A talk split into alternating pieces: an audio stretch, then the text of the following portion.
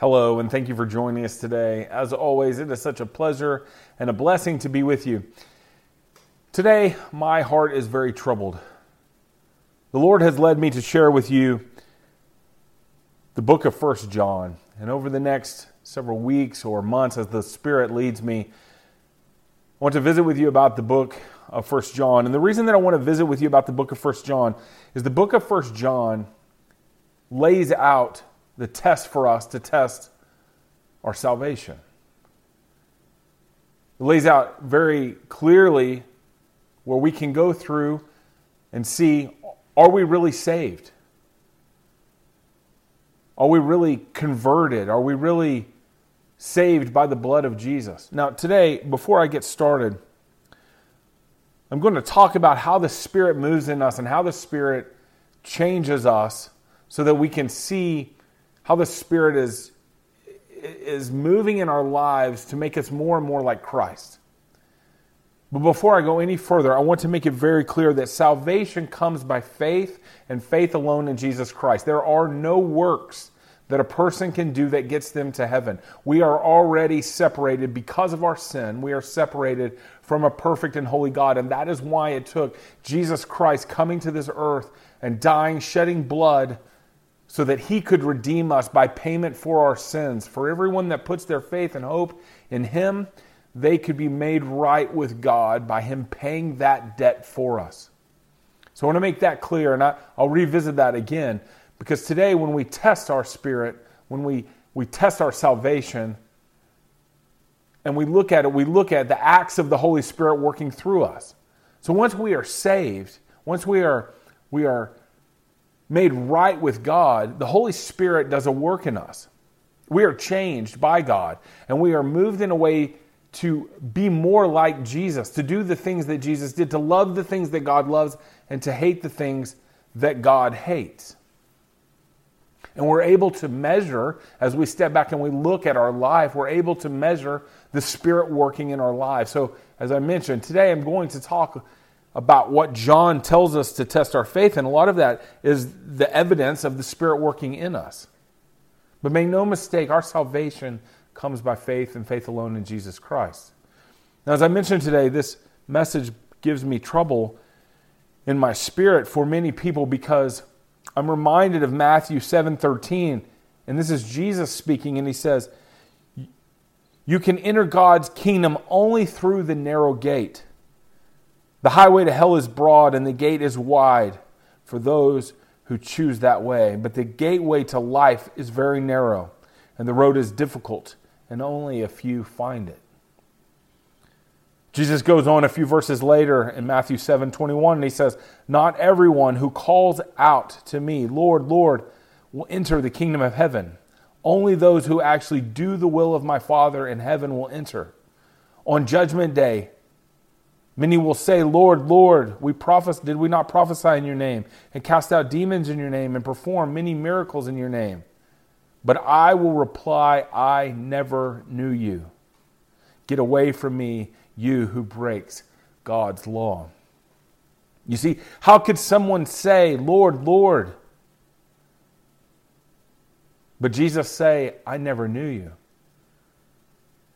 And the reason for that is because they were not truly converted. They were not filled with the Holy Spirit. They did not fully believe or fully repent and follow Christ. Now, before I start with this and we, we go through about how we test our faith with what First John tells us, I want to say this being a Christian is not something that you just adopt because it's popular or because Jesus was this good guy. Being a Christian means that you follow Jesus wherever he goes. You do the things that Jesus does. You act the way Jesus does, and you say the things that Jesus does. That being like Christ, working towards Christ. In Christianity, there's a word called sanctification. And basically, what that word sanctification means is it's a process, our spiritual maturity is a process of becoming more and more like Christ. You see, in this passage, Jesus uses the path. The path to heaven is narrow. There's a path of following Christ that is narrow. So as we look at this today, I want to I want to point out what John says that we as Christians can actually test our faith and say, am I really converted? Am I really saved? once again, salvation comes by faith and faith alone in Jesus Christ. And we can see the power of the Holy Spirit working in our lives because of the power that is in the Holy Spirit. We see this in the introduction. It says, John says, We proclaim to you the one who existed from the beginning, whom we have heard and seen. We saw him with our own eyes and touched him with our own hands. He is the word of life. This one, who is life itself, was revealed to us, and we have seen him. And now we testify and proclaim to you that he is the one who is eternal life. He was with the Father, and then he revealed to us. He was revealed to us. We proclaim to you that we ourselves have actually seen and heard, so that you may have fellowship with us. And our fellowship is with the Father and with the Son, Jesus Christ. We are writing these things so that you may fully share our joy. You see, John here, I want to talk a little bit about the book really quickly. This is what we call an epistle, and basically it's a, a letter that John wrote. And this letter that, that John wrote, he never really identifies himself as John the apostle. However, it's very easy to see in this. He says, I we touched him with our own hands, we looked upon him with our own eyes.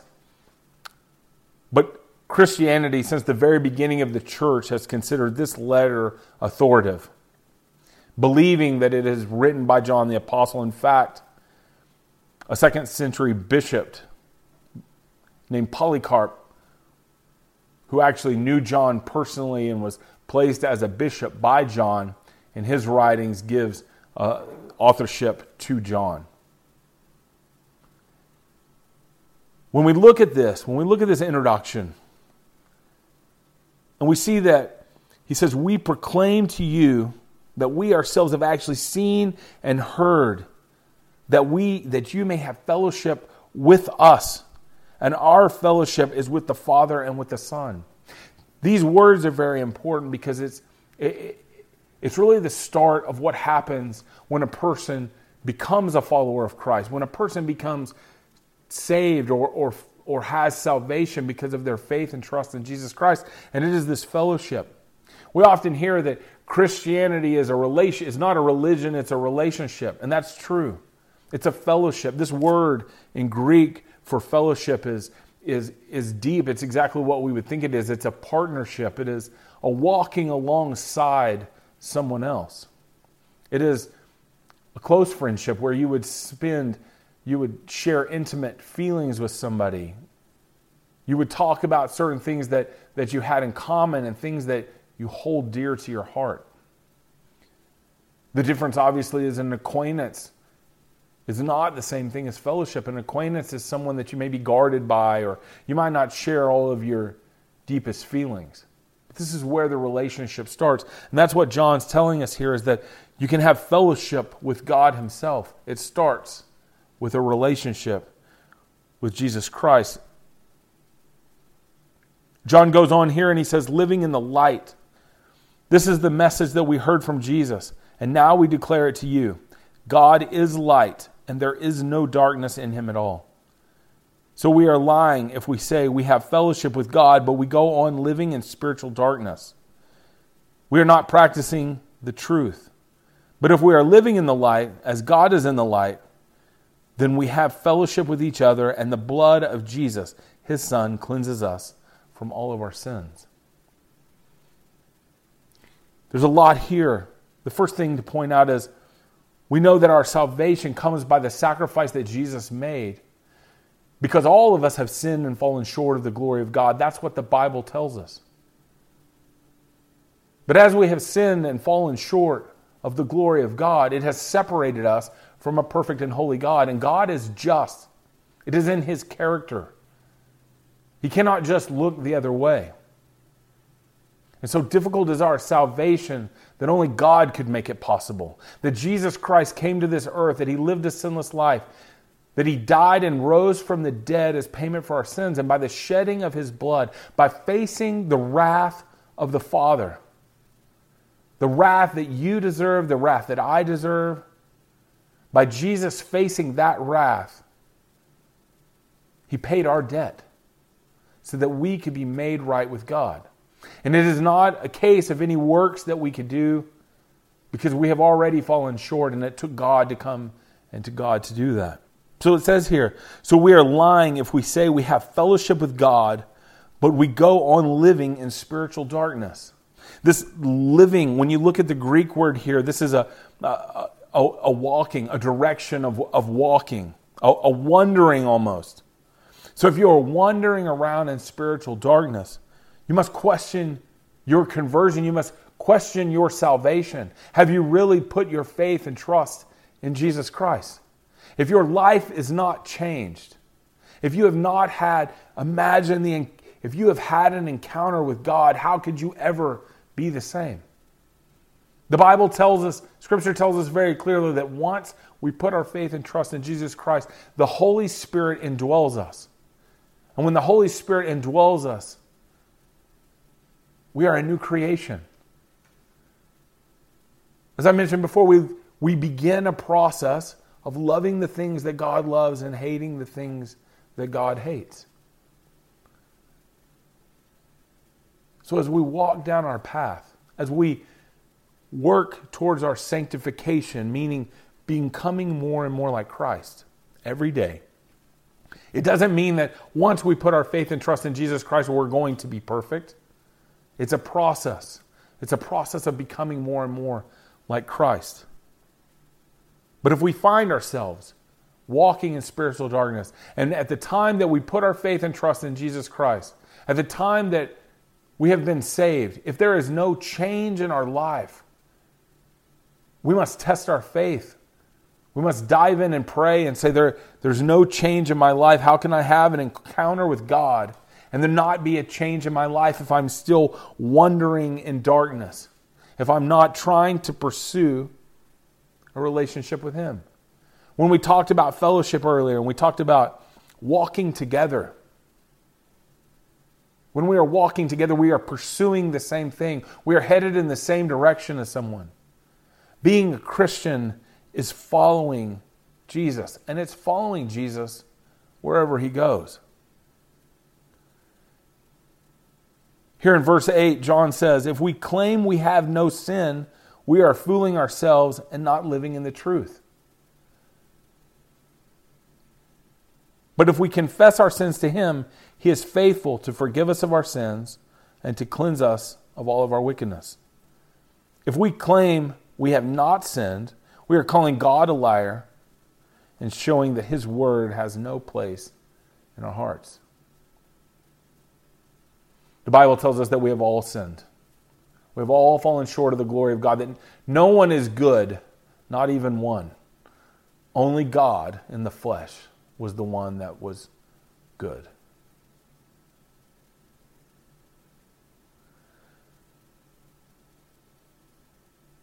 We should be drawn to repentance when we sin.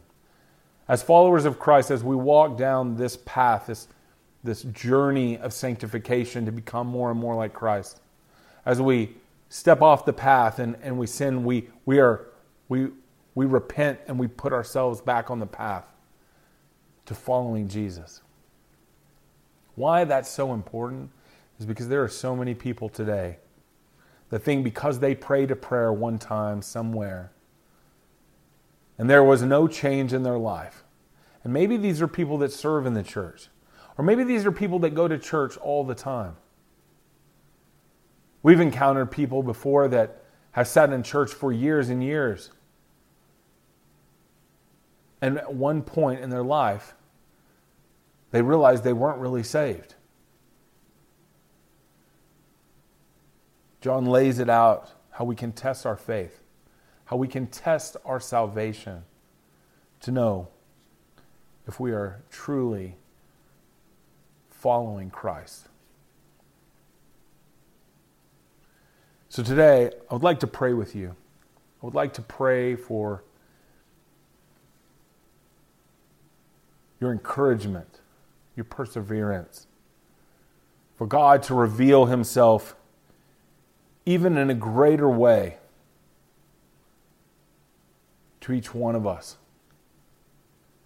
And that we would push forward. That we would thirst and hunger for righteousness. That we would find a, a, yearning to, to pick up our Bible, to spend more time in prayer so that we can seek Him. How much more important is our eternal salvation?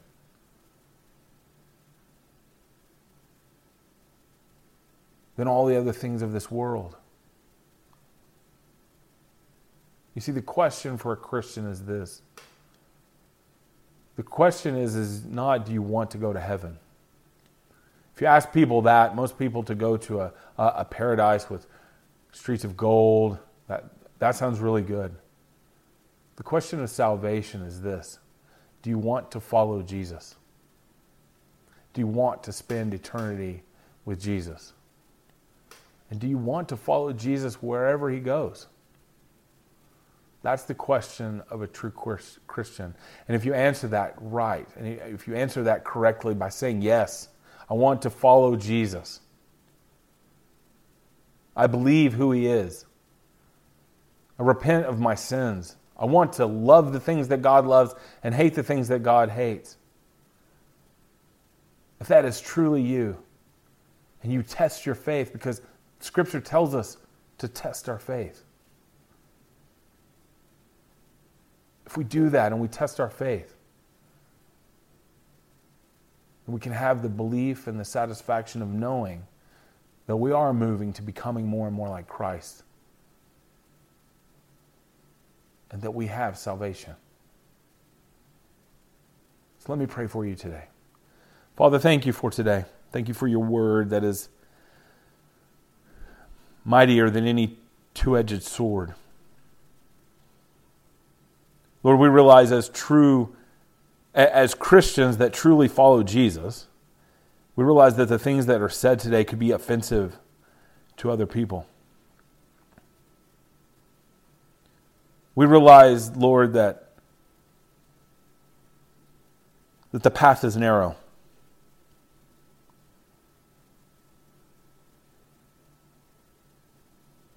We pray, Lord, that you would just reveal greater truths to us through your word. That you would push us to have a deeper understanding and a deeper fellowship with you.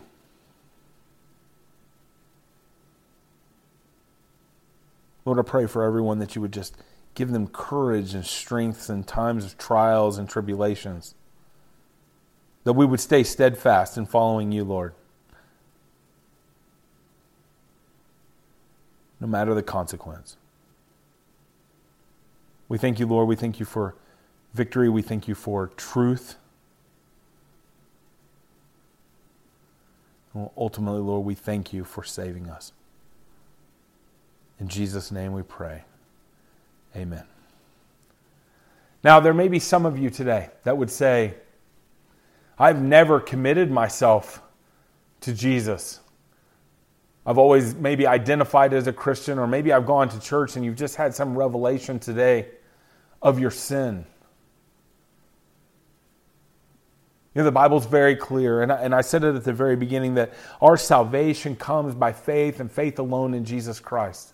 That there is no work that we can do. We talked about being on a path, and we talked about when we sin and we get off the path, we get back on the path and we follow the path. That's because of the power of the Spirit that works inside of us.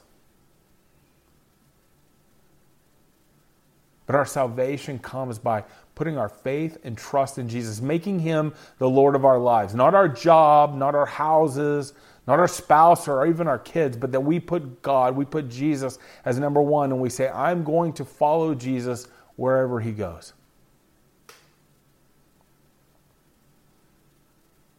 If you believe that Jesus is the Son of God, that he died and rose from the dead as payment for our sins, and that we repent and believe in him, Scripture tells us that we are saved. So today, if that's you, there is no specific prayer that someone is to pray. It is just an acknowledgement of who Jesus is and a repentance of sin. And we can do that through prayer. So I'd love to lead you in a prayer. But I'm not one that's going to sit here and tell you you're saved. Only you know that.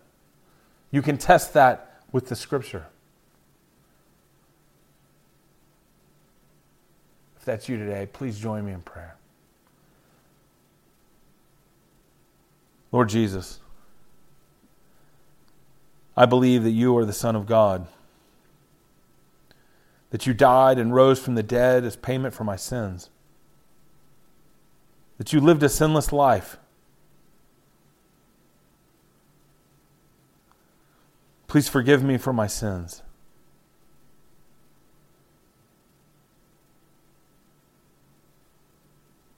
Thank you for allowing me to spend eternity in heaven with you. And I will follow you all the days of my life. In Jesus' name we pray. Amen. If that's you today and you prayed that prayer for the very first time, we would love to celebrate with you. So please message us, email us so that we can rejoice with you. You know, the Bible says that there is rejoicing in heaven over one repentant sinner. If this message has touched you, please like, share, subscribe so that this message can reach more people for Christ. God bless you.